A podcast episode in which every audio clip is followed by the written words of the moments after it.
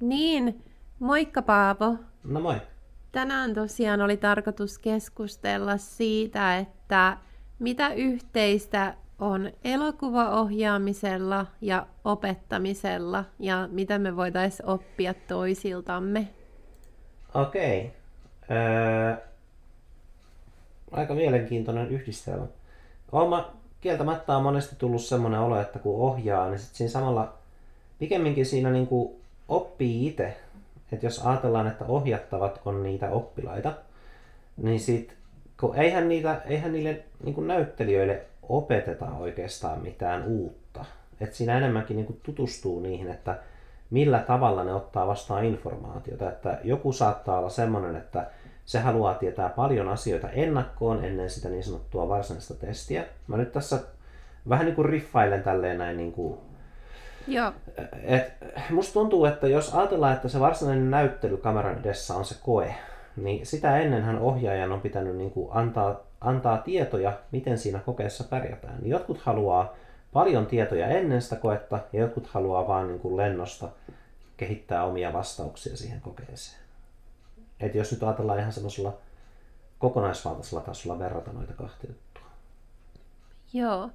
No toihan tota viittaisi siihen, että niillä näyttelijöillä on myös erilaisia niin kuin oppimistyylejä tai tämmöisiä, että opettajan työssä se on aika vaikeaa huomioida ihmisten oppimistyylejä, varsinkin yliopisto-opettamisessa, jossa on hirveän vähän tietoa niistä ihmisistä. Hmm. Kuinka tärkeänä sä pidät sitä, että sä tutustut sun näyttelijöihin?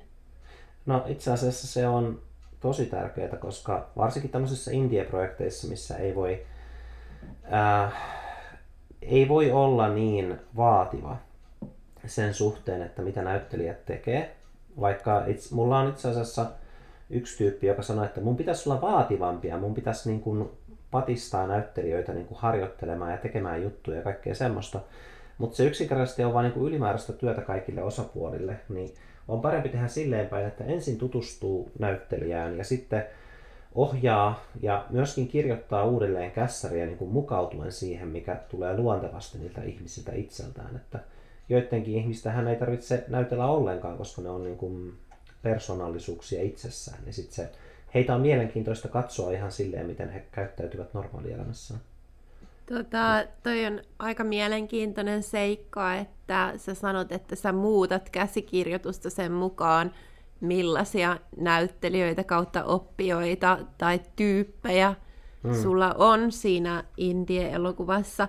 Mutta tota, pitäisikö sun mielestä opettajankin tavallaan opetustyössä muuttaa käsikirjoitusta sen mukaan, ketä siellä on? Itse asiassa käyhän se järkeen. Enhän mä opettamisesta mitään tiedä. Tai siis, jos nyt lähdetään että mä en ole opiskeluopettajaksi. Mutta jos nyt ajatellaan, että tutustuu oppilaaseen, niin sit kyllähän sitä, tärkeintähän on aina se, että oppilas ymmärtää sen kokonaisuuden. Et en mä esimerkiksi, jos ajatellaan vaikka matikkaa, mä oon sanonut, että mä voisin vähän jeesiä yhtä, yhtä tyyppiä matikan opiskelussa, koska mulla oli itselleni pitkä matikka. Mutta nyt kun ajatellaan, niin enhän mä niitä yksittäisiä laskuja muista. Et mä muistan lähinnä sen vähän niin kuin matematiikan, matematikan. Matikka on myös kalapaavo. On vai? Joo. Okei, okay, mutta ei nyt mennä sivupoluille. Siis tota, mä en muista niitä yksittäisiä laskuja tai miten ne tehdään. Mä vaan muistan sen, että miksi tämä on niin kuin tärkeää, että missä tätä voisi käyttää. Että onko tämä niin kuin asuntolainan laskemiseen vai Tosiasiahan on, että pitkän matikan monia asioita ei koskaan elämässä tarvi, mutta se tietty mentaliteetti seuraa sieltä. Semmoinen Paavo, mentaliteetti, että sä voit selvittää se X. Se, se, mitä mä sua tunnen, niin tuntuu, että sulla taas oppijana on niin kuin tärkeitä ne merkitykset ja sovellutusmahdollisuudet, että miksi ylipäätään jotain kannattaa tietää tai osata ja missä sitä tulee tarvitsemaan. Oliko sulla mm. kouluaikana opettajia, jotka kertoo, että miksi ja missä? No, ei, en kyllä muista semmoista keskustelua. Mun mielestä peruskoulu ja lukio, äh, itse asiassa myös yliopisto, oli pitkälti sitä, että suoritat sen, mitä vaaditaan, ja ainoa merkitys sillä on se, että sä pääset läpi niistä ja sitten saat paperit. Mikä on kyllä aika outoa, koska eihän näillä papereilla itsessään mitään tee. Niin, paperi on vaan paperia Mm, toisaalta. Niin. Mutta tota, se kuitenkin se paperi osoittaa sen, että joku ihminen on sitoutunut pitkäksi aikaa jonkun tietyn aiheen pariin ja on niin kuin sitä kautta ehkä sitten meritti. Mm.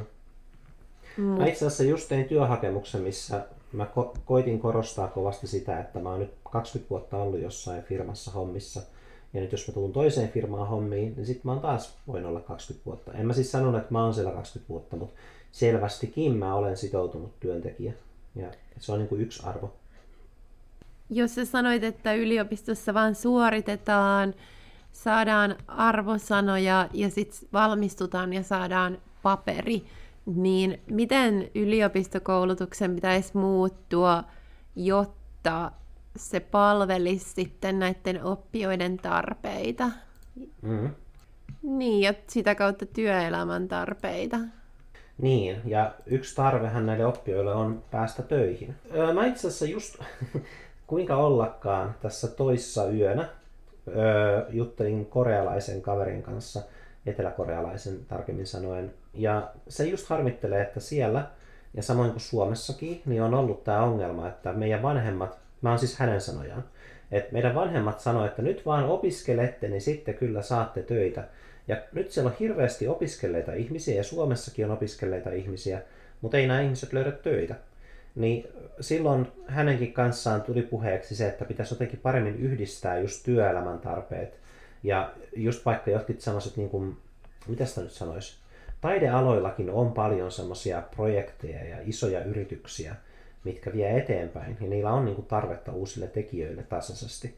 Niin jotenkin ne sisäänmenokanavat näihin projekteihin ja yrityksiin, puhutaan vaikka taideaineista alustavasti, mutta myös vaikka opetta- opettajuusaloista, niin pitäisi yhdistää nämä sisäänmenoväylät niin yliopistoihin ja muihin, muihin kouluihin, että, että ihmiset niin kuin aloittaa opiskelut, mutta sitten ne näkee, että se päämäärä ja loppu sille opiskelulle ei ole se paperi ja se valmistuminen, vaan se olisi semmoinen niin kuin yhtäjaksoinen putki eteenpäin niin kuin seuraavaan työhön, koska kun sä oot saanut sun ensimmäisen työn sun opintojen jälkeen, niin sit sun on niin, kuin niin paljon helpompi siitä työstä käsin vähän katsella elämää ja katsella työmarkkinoita ja sitten siirtyä seuraavaan työhön myöskin, että jos olisi tämmöisiä just niin kuin harjoittelupaikkoja ja vähän niin, harjoittelupaikkoja, missä olisi pikkasen parempi palkka ehkä kuitenkin kuin mitä perusharjoittelupaikassa, niin jos niitä olisi tarjolla kaikille valmistuneille, ja sitten myöskin niin sisään otettaisiin enemmän tai vähemmän, niin vähän sen mukaan, että kenellä niitä töitä on. Totta kai on paljon ihmisiä, jotka niin kuin opiskelee myös vaan huvikseen jotain ainetta. No ei nyt huvikseen, mutta myöskin parantaakseen itseään ihmisenä ja sitten saadakseen semmoista vähän monialaisuutta osaamisensa, mutta sitten voisi olla vähän semmoinen selkeämpi jako siinä, että tämä väylä vie töihin ja sun täytyy vähän niin kuin tehdä töitä jo kun sä opiskelet. Eli siis sun täytyy suhtautua sun opiskeluun semmoisena niin kuin työharjoitteluna. Ja sitten on ö, joitain väyliä, mitkä on semmoisia, että okei, okay, haluat siis lisätä sun osaamista ja haluat lisätä sun niin kuin, tiedostavuutta, niin sitten sä voit opiskella näillä, näillä aloilla ja väylillä. Ja esimerkiksi vaikka kirjallisuuskin, niin se voisi olla jakautunut semmoisiin osiin, että on, niin kuin, että on joku väylä, missä jotkut vaikka kustannusalan ö, firmat ja tämmöiset niin osoittaa kiinnostusta ja asettaa sinne jo vähän semmoisia niin kuin, mm, leivänmurusia, semmoisia karkkeja, nallekarkkeja, mitä voi seurata sitten siihen työpaikkaan. Käykö toi järkeä? No joo, siis sun mielestä yritysyhteistyötä pitäisi lisätä ja tavallaan pitäisi koulutuksen niin kuin työelämän olla tavallaan suora jatkumo siitä koulutuksesta ja koulutuksen niin kuin tähdätä sellaisiin taitoihin, mitä sit siellä työssä tarvitaan ja näin, että opiskelun pitäisi suhtautua enemmän työn kaltaisena toimintana. Mutta tota, esimerkiksi mä oon huomannut sen, että usein se on asioiden epäselvyys, että ei osata oikein artikuloida sitä, mitä osataan, et mä oon esimerkiksi huomannut tuossa opettajan aikuiskouluttajan pedagogisissa op- opinnoissa sen, että kaikki tietää, mitä tarkoittaa opettaminen. Ja musta tuntuu, että jo nyt niin kuin, mulla on sellainen niin kuin selkeä työelämävaltti, että no mä saan kouluttaa. Niin tota, se on jo sille parantanut mun tota, asemaa työmarkkinoilla, mutta sitten mä mietin sitä, että monessa koulutuksessa opitaan kuitenkin jotain, mutta osataanko niitä artikuloida ja onko ne niinku yleisessä tietoisuudessa ne opit, opittavat opit, koska opettaminenhan kaikki tietää, mitä se on. Mutta onko myös tämmöinen tavalla haaste sitten, että koulutukset ei osaa artikuloida sitä, että mitä osaat, kun olet käynyt tämän koulutuksen? Joo, se on luultavasti osa, osa syy. Ja jos nyt puhutaan siitä, kun mähän on siis pääasiallisesti keskittynyt nyt viimeisen vii, neljä vuotta tekemään elokuvia, niin sit, äh, koska sun ajatus oli, että mun näkökulma yhdistyisi tähän opettamisnäkökulmaan, Joo. niin si, siinä on kyllä se, että koska mä oon käytännössä niin kuin yksin käsikirjoituksesta valmiiseen elokuvaan asti, niin mietin nämä asiat, niin se miten se näyttelijä on siinä välimaastossa, eihän mä en pystyisi tekemään mun elokuvia ilman näyttelijöitä.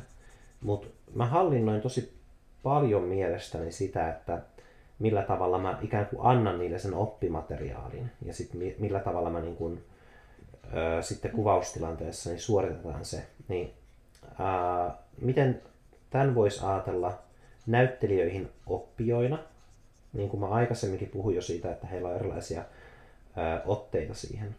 Mutta sitten se määränpää täytyy aina pitää mielessä, että ei ole oikeastaan mitään merkitystä sillä, että miten ihmiset opettelee vuorosanat tai miten ne niin kuin on tekemisissä muiden näyttelijöiden kanssa, kunhan sitten lopulta joku on kameran eessä oikeassa tilanteessa ja sanoo tiettyjä asioita.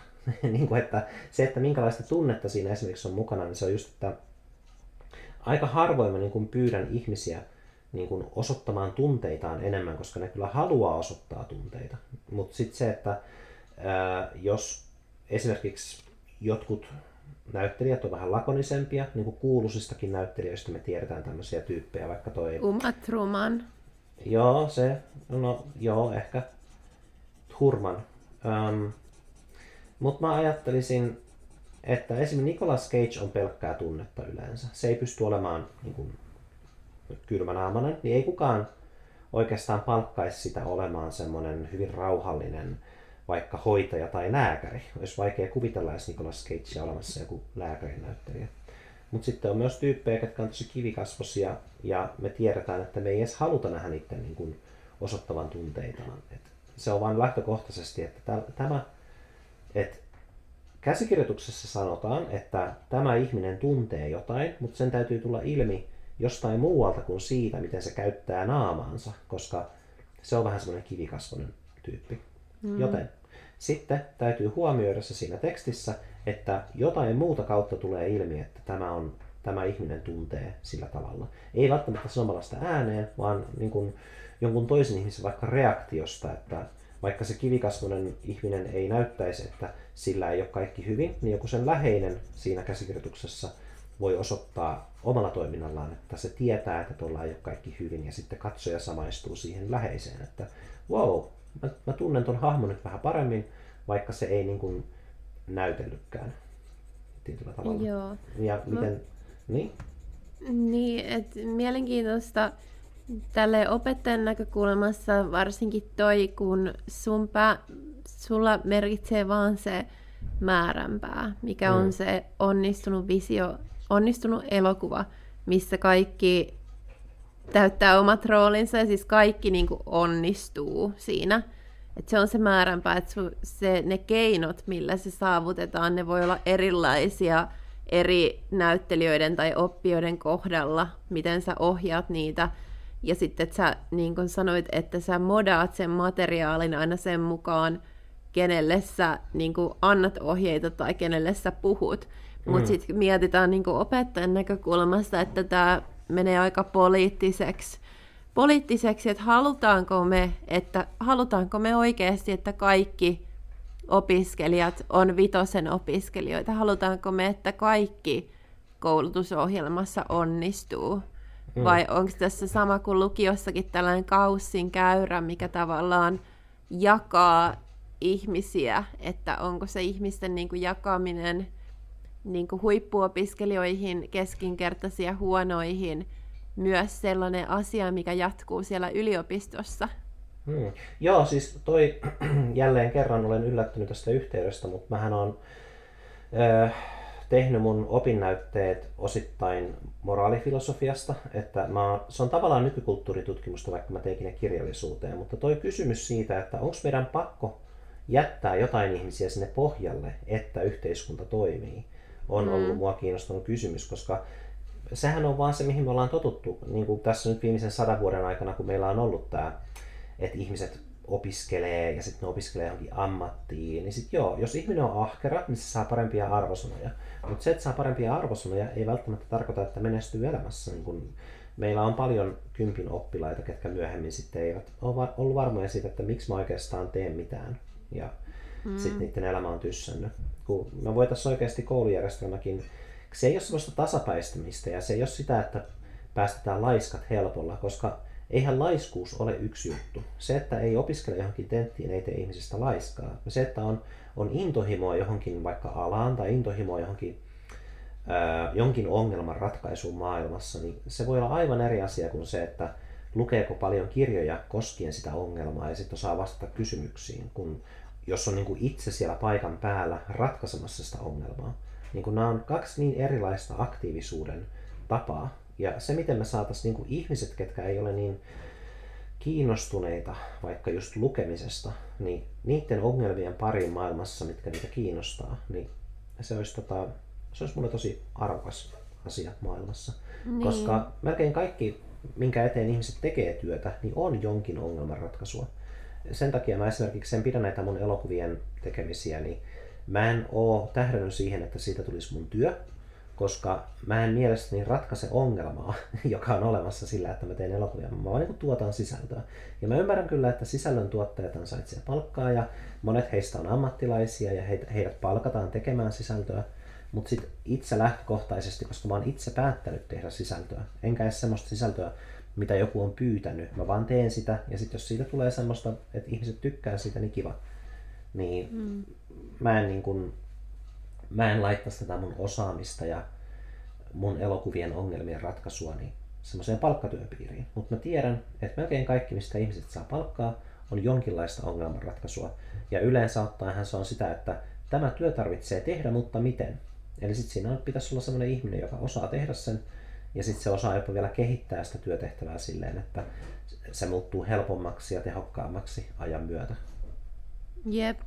Mä vielä puutun tuohon, kun sä sanoit, että sä niin kun annat kaikille vähän erilaista materiaalia siihen, mitä tulee niiden suorituksen näyttelijänä. Mm-hmm. Että tämähän olisi ihan hirveä tota, skandaali, jos mä vaikka aikuiskouluttajana, vaikka nyt sanotaan, että mä olisin lehtorina yliopistolla, ja mm. mä antaisin ihmisille niin kuin eri materiaalit Joo. Se, se on niinku semmoinen, mikä, minkä takia sä luulet, että se olisi ongelmallista?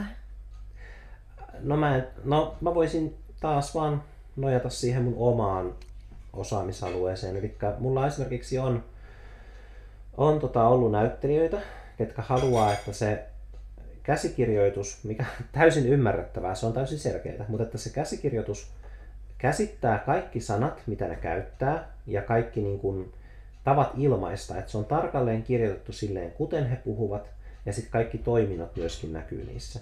Ja heillä on tosi vähän semmoista niin kuin valmiuksia tai kiinnostusta vähän niin kuin sopeutua siihen kuvaustilanteeseen, tai että jos joku toinen vaikka tekee jotain eri tavalla, niin sitten niin muuttaa omaa käytöstä, koska tosi usein on ollut silleen, tota, että käsikirjoituksessa näillä tämmöisillä ihmisillä on lukenut jotain, ja sitten me ollaan puhuttu siinä kohtauksen aikana, että, Et esimerkiksi, että no nythän se ei vienyt sitä toiseen huoneeseen, vaan se laittoi sen tuohon pöydälle.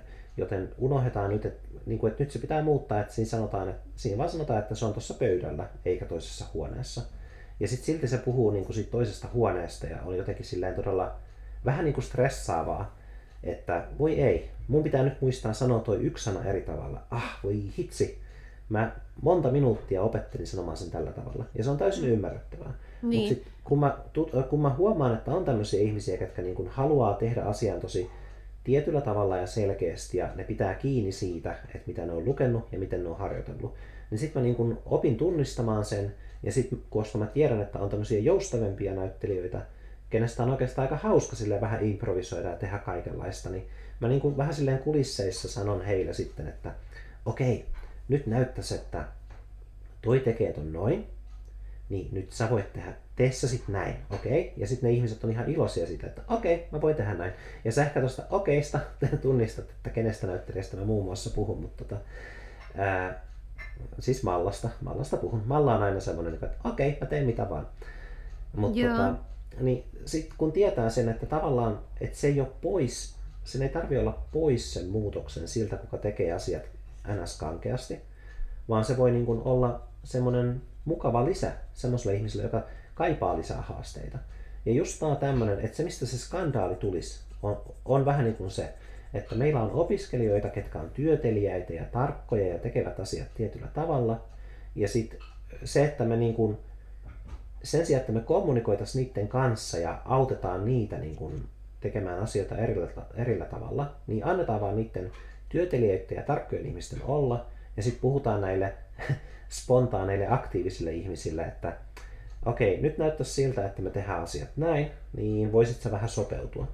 Ja se on niin kuin kumpaankin suuntaan vähän outoa, koska eihän me haluta niin kuin sopeuttaa muita niin kuin laiskoihin työmenetelmiin, mutta me ei myöskään haluta niin kuin sopeuttaa niitä rennompia tyyppejä tämmöisiin niin kuin työteliäisiin työmenetelmiin. Että meillä on jotenkin semmoinen ajattelu ehkä opistoissa, että et sen saman opetussuunnitelman pitäisi päteä kaikille ja sitten se pitäisi päästä läpi ja pärjätä.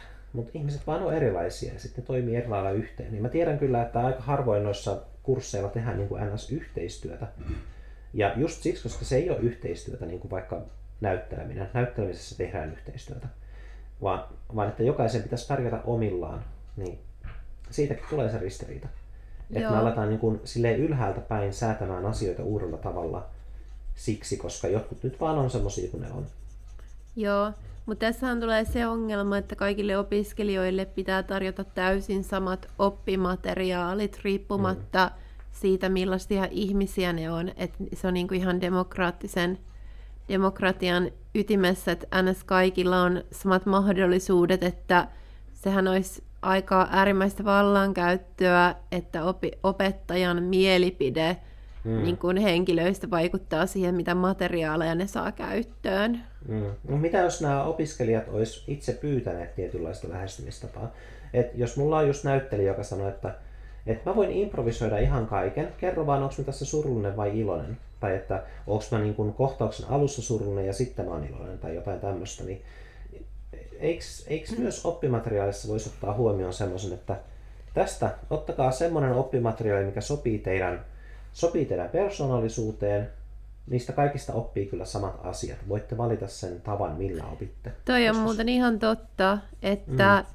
se vaatisi kouluttajalta semmoista niin kuin vaihtoehtoisten oppimateriaalien luomista. Et usein mm. näkee aikuiskoulutuksen piirissä myös sitä, että aikuiskouluttaja tarjoaa semmoista oppimateriaalia tai opetusta, millainen oppija hän itse on. Mm-hmm. Mutta pitäisi niin kuin määritellä ensin nämä oppijatyypit ja että mitkä, mitkä niiden luontaisessa olemisessa tai persoonassa tukee heidän oppimista tai heidän tavassa oppia. Mm-hmm. Sitten pitäisi suunnitella sellainen paketti, missä voi ottaa ABC ja niin kuin saa niin kuin ne tunnolliset ja ää, tarkat oppilaat, ne varmaan haluaisi tietää, mitä niissä kaikissa on mutta sitten se taas tukisi sellaisia vähän spontaaneimpia, jotka on silleen, että okei, että mä haluan tämän luovan menetelmän.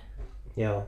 Niin kun mä tein pilsaa, niin siellä oli yksi semmoinen kurssi, minkä tosi monet ää, lopetti kesken ihan siksi, koska siellä oli läsnäolopakko joka kerta. Se oli labrakurssi. Siellä leikattiin auki eri eliöitä, pieneliöitä ja vähän isompiakin. Ja sitten oli tosi tärkeää, että jokainen opiskelija tuli sinne joka kerta, koska niiden piti nähdä joka, jokainen niistä eliöistä ja tutkia niitä mikroskoopilla. Ja syy siihen oli ihan se, että tiettynä päivänä kaivettiin pakastimesta tietyt, tietyt asiat, mitä tutkitaan, ja niihin ei palattu sitten koskaan. Niin tota, ää, esimerkiksi tuommoisessa tilanteessa mä ymmärrän, että siinä on ne käytännön syyt, miksi se on pakollista olla joka kerta paikalla. Mutta sitten sen ulkopuolelta niin on vaikea käsittää, minkä takia niin läsnäolopakko olisi, olisi niin suuri. Että miksi, jos ihminen osaa kuitenkin asiat, niin mistä se läsnäolopakko tulee?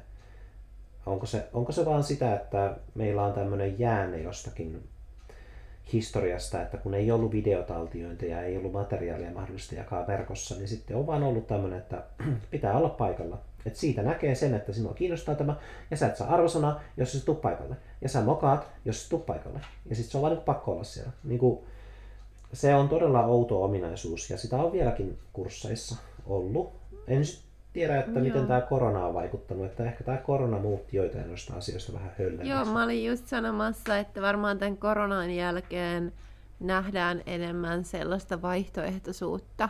Hmm. Ja siis sehän pitäisi huomioida myös yliopiston esteettömyydessä, että opiskelijalla on mahdollisuus tota, estyneenä tai niin kuin joistain esteistä huolimatta niin kuin valmistua, että jollainhan mm. saattaa olla jotain fyysisiä kipuja tai sitten vaikeita kausia mielenterveyssyistä tai muuta, mutta he, heillä on kuitenkin oikeus opiskella ja oppia, niin mm. tavallaan se esteettömyys varmaan nyt on herätty koronan myötä siihen, että esimerkiksi sellainen, me ollaan es, esteellisiä tämän koronan vuoksi, mutta se voi olla monien aikuisopiskelijoiden niin kuin todellisuutta, että niillä on vaan sit eri syyt, miksi he ovat esteellisiä, niin nyt varmaan sitten tähän vaihtoehtoisuuteen ja tota, esteettömyyteen kiinnitetään myös noissa oppimateriaaleissa enemmän huomiota, vai mitä luulet? Joo, joo, uskon näin. Ja Joo, musta tuntuu, että aika moni ihminen on pohdiskellut näitä koronan vaikutuksia. Niin siksi musta olisikin olla ehkä mielenkiintoisempaa just käydä vähän ajattelemaan sitä ihmisten niin kuin motivoituneisuuden ja intention suhdetta siihen, mitä opiskelee. Et jos nyt ajatellaan vaikka tätä, että kun mä tein koko pitkiä elokuvia, niin silloin kun toi eka, eka valmistui, niin kaveri sanoi, että onhan tämä kyllä, että 99,99 prosenttia ihmisistä ei tee koko pitkiä elokuvia tosta vaan ja se jäi mulle mieleen, että miksiköhän mä sitten Ja siis mä teen sitä, ää, mä niin kuin oon ottanut haltuun noita eri aihealueita just niin kuin musiikista, editoinnista ja kaiken maailman asioista. Ihan siksi, koska mä olen kiinnostunut lopputuloksesta. Ja sitten kun se lopputuloksen vaikka näyttää festareilla ja sitten se, siellä on niin kuin paneeli ja sitten se festarin pitäjä on silleen, niin kuin tälleen oli kerran, että mik, mikä sai sut tekemään näin massiivisen työn? Ja sitten mun vastaus on vaan siihen, että no, ei oikeastaan mulla ei ollut vastausta, koska en mä missään vaiheessa ajatellut, että se työ on massiivinen. Joo, olihan se siis niinku rankkaa ja se tulee olemaan rankkaa, mutta sitten joka tapauksessa, niin, tota, koska se lopputulos on vaan mielessä, niin sitä ei ajattele silleen, niin kuin, että nyt mä käyn tämmöiseen massiiviseen työhön ja mä teen sitä, vaan kun lopputulos on mielessä, niin kaikki muu on vaan kohti sitä. Ja tuolla tavalla, jos pystyisi suhtautumaan myös niin kuin opiskeluun yhdistettynä työhön hakuun ja työ, työn tekemiseen, niin se olisi aika hyvä, hyvä niin kuin tota, lähtökohta. Mun mielestä se olisi parempi lähtökohta kuin se, että me suoritetaan suorittamisen takia ja sitten tota, ää, niin. Ja sitten se on siinä. Ei tuohon edes ole niinku seuraavaa lausetta. Me suoritetaan suorittamisen takia, mutta sitten meidän periaatteessa katoaa se, että mitä kohti me ollaan menossa. Niin. Ja Et... usein, usein humanistisella alalla, kun kuulijat ei ehkä tiedä, että minä ja Paavo ollaan molemmat humanisteja, niin tota, silloin kun mä aloitin opinnot, niin jopa ne vanhemmat opiskelijat sanoivat, että ei meillä ole töitä, että me valmistutaan kortistoon. Mm, että se jopa se näkö, näköalattomuus niin kuin opiskeluaikana oli niin kuin vahva, että sitten niin kuin, että osahan motivaatiota on, että se on kohti jotakin, mm. tai siis monella tällaisella tulevaisuusorientoituneella idea-ihmisellä se motivaation ehto on se, että se on jotakin niin kuin suurempaa tarkoitusta kohti. Mm. Ja ehkä, ehkä se pelkkä paperi tai valmistuminen ei riitä, että tosiaan ehkä pitäisi olla niitä siltoja. Ja mm. jotenkin olisi ihana ideaali ajatus, että kun menee jonnekin kurssille, niin ei kerrota opettajan tai opetussuunnitelman näkökulmasta, että tämän kurssin pääsee läpi näillä osaamistavoitteilla, että opiskelija osaa muodostaa käsityksiä, bla bla bla, vaan olisi oikeasti mitattavaa osaamista, että ne kurssit tarjoiltaisiin opiskelijoille sille, että jos tulet tänne kurssille, opit. Mutta mm. tätähän harvoin luvataan, että kaikki on niin kuin yliopistomaailmassa nähdään, että kaikki on yksilöstä ja kaikki on opiskelijasta itsestään kiinni, mutta mitä tekee opettaja? Eikö se olisi ihana, jos olisi sellainen kurssi, että jos tulet tänne kurssille, opit tämän ja tämän asian. Hmm. Eikä niin, että on jotain epämääräisiä osaamistavoitteita, jotka on enemmän sitä kurssia ja yliopistoa varten kuin opiskelijaa varten. Niin ja siis olisi tosi kiva, jos olisi niin kuin esimerkkejä siitä, että missä tätä osaamista voi käyttää, että minkä oppii. Että sä opit asian, mikä kuuluu tähän työhön ja sitä tehdään tässä kohtaa. Eh, Mutta mulle tuli kyllä mieleen tuossa se tavoitehakuisuus, että kyllähän kapitalismi on tarjonnut meille aika pitkään semmoisen vastauksen, että meillä on niin kuin ammatteja, missä palkka on niin kuin 3, 4, 5, 6, 7 tonnia kuussa. Et riippuu vähän työstä. Ja sitten on ihmisiä, jotka ajattelee, että okei, no tossa on niin kuin 5 tonnin palkka ja se kiinnostaa mua aiheena niin sitten siinä on semmoinen vähän niin kuin selkeämpi polku, että, että jos haluaa lääkäriksi, niin sitten tietää täsmälleen, mitä pitää opiskella, ja sitten tietää, että pitää mennä lääkäriksi. Mutta et onkohan tämä nyt vähän niin kuin, ää, mä koitan nyt sijoittaa meidän ongelmaa paremmalla tavalla, että onko ongelma meidänlaiset ihmiset vai systeemi? Onko siinä ongelma, että ihmiset haluaa ää, ra, niin kuin taidealalla luoda jotain ja ratkaista ongelmia, mitä su- suurempi yhteiskunta välttämättä ei niin kuin lue ongelmiksi? Vai onko se siinä, että yhteiskunta ei osaa ohjata ihmisiä niin kuin töihin? Että kyllähän meillä niin kuin, olisiko osa syy se, että meidän yhteiskunta on muuttumassa ja meillä on koko aika enemmän tämmöistä sisällöntuotantoa ja just niin kuin, että me tarvitaan lisää vapaa-ajan toimintaa ja viihdettä ihmisille, kenellä on enemmän vapaa-aikaa. Ja sitten me ei välttämättä luoda niitä työpaikkoja. Työelämää ja niitä työelämän rooleja voi myös luoda, että kun säkin oot yrittelijäs ihminen, niin mä tiedän monta kaveria, jotka on ottanut Yleen yhteyttä, että teen täl, aion tehdä tällaisen ohjelman ja sitten tehnyt tarjouksen ja Yle on sitten tarttunut niihin Mm. Että se lähtee myös paljon ihmisistä. Mm. Että varmasti saat oman shown, jos mut mennäänkö pois tästä työmarkkinoista takaisin tähän tavalla yhdistävään teemaan. Mm. Mua kiinnostaa hirveästi toi, musta tuntuu, että mä oon jo nyt oppinut sulta hirveästi, kun mä oon alkanut ajattelemaan tämän ohjaajan tai sun käyttäytymisen ohjaajan, ohjaajana kautta tätä omaa niin kuin, opettajuuttani. Tämä oli tosi hyvä idea, että tarjottaisiin sama oppimateriaali paketoituna erilaisiin paketteihin ja opiskelijat saisivat valita, että ottaako ne sen luovan vai sen toistavan tai muita tämmöisiä, että se on se sama, että sä opit sen saman asian, mutta niinku oppimateriaalista eri tavalla. Mm. Ja sitten ne tähtäisi samaan tavoitteeseen. Mutta niin kuin opettajana mä haluaisin opettaa kaikille ne asiat ja että ne tietäisi, niin sehän tarkoittaisi silloin, että kaikki mun opiskelijat on vitosen oppilaita. Et niin. onkohan se suotavaa? siis sepä juuri. Et just tämä arvosteluasteikko, niin kun siis siinä on kaksi puolta. Just, jos ajatellaan t- tällaisella moraalifilosofian kannalta, että meidän pitäisi tavallaan kannatella toisiamme niin, että jos meillä on esimerkiksi, jos ajatellaan mun gradua, missä mä käsittelin tämmöistä moraalisen, moraalista metaforaa, moraalista maisemaa, että me kaikki koko aika par- pyritään parempaan hyvinvointiin omalta kohdalta, mutta sitten me samalla niin kun moraalista on myös auttaa muita ylöspäin, että niin kuin kaikki nostaa ylöspäin. Ja moraalitonta mm-hmm. on se, että astelee itse ylöspäin ja sitten samalla painaa muita alas. Niin mm. tämmöinen arvosteluasteikot on hyvä ää, liite tällaiseen ajatteluun, jos ajatellaan, että me ei voida antaa vitosia, ää, yliopistoasteikolla siis vitosia, ihmisille ilman, että me annetaan myös niitä huonompia arvosanoja. Ja onhan se ihan totta, että on niinku kursseja ja on niinku vuosi, on niinku vuosikursseja, missä kaikki on siellä niinku nelosen ja vitosen kohdilla. Ja sitten jotkut, ja joskus vaan, niinku, vaan yksi ihminen saa hylätyn. Että sillä on joku vastoinkäyminen vaikka elämässään, tai sitten se on vaan niinku yksi, että sitä ei vaan kiinnosta.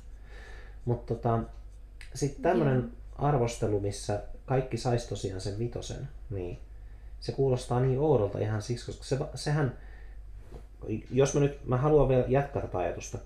Se, että kaikki mm. saa vitosen, ei välttämättä tarkoita sitä, että on annettu niin kuin liikaa köyttä tai anteeksi joillekin, vaan se kertoo ehkä siitä, että se opettaja on ollut hyvä ja se on tehnyt töitä. Koska se, että antaa kaikille vitosen, kuitenkin ö, tavoitteena se, että ne ihmiset, jotka saa vitosen, niin hallitsee kaikki sen kurssin asiat hyvin. Niin sehän vaan tarkoittaa sitä, että, että se on vaan onnistunut. Että on tehty töitä sen eteen, niin. että kaikki saa vitosen. Ja se on vähän niin kuin sivuseikka, että onko sen kaiken työn tehnyt sit se opiskelija itse, vai onko osa siitä vastuusta siirtynyt just niin kuin, äm, niille opettajille, ja ketkä laatii nämä opetussuunnitelmat. Vähän sama juttu, jos ajatellaan terveydenhuoltoa, niin tavoitehan on se, että kaikki on niin kuin terveitä. Joo, ihmiset pitää itse huolta terveydestään jossain määrin, mutta sitten myöskin niin meillä on terveydenhuollossa se, että tavoite on se, että jos meillä on joku, joka ei ole kovin terve, niin me keskitytään parantamaan sitä. Ja samalla visihän koulukin toimii. Että joku ihmiset ei tiedä asioita, ja sitten me keskitytään siihen, että tietää asioita. Ja lääketieteissä on monia erilaisia tapoja kohdata sairauksia, riippuen täysin ihmisestä, niin minkä takia opiskelussakin ei voisi olla erilaisia tapoja kohdata tietämättömyyttä. Ja sitten vaan niin niin. rakennetaan uusia, vähän niin kuin semmoisia, olisi lääketieteen eri osa-alueita, niin olisi myöskin opettamisen osa-alueita. Ihan vaan sitä varten, että kaikki oppisi. Mitä sä oot sit siitä yliopistollisesta käytännöstä mieltä, että tavallaan vasta sitten, kun ihminen on jo epäonnistunut ja te, te, rä, räpeltänyt itse jotain, niin sitten vasta hän saa palautteen, kun eikö se ihminen hyötyisi siitä, että hän saisi välipalautteen, että hän tietäisi, missä hänen pitää kehittyä, ja sitten vasta kun hän on saanut mahdollisuuden oppia ne asiat, niin sitten hän saisi vasta sen palautteen, niin kuin sen mm. arviointipalautteen. Mm. Joo, siis mä itse asiassa olen miettinyt sitä, että on outoa, että on, on semmoinen periaate, että ihminen lukee kirjaa ja sitten se opettelee sitä ulkoa niin paljon, että sitten kun se istuu alas pariksi tunniksi, niin se pystyy vastaamaan kysymyksiin siitä kirjasta.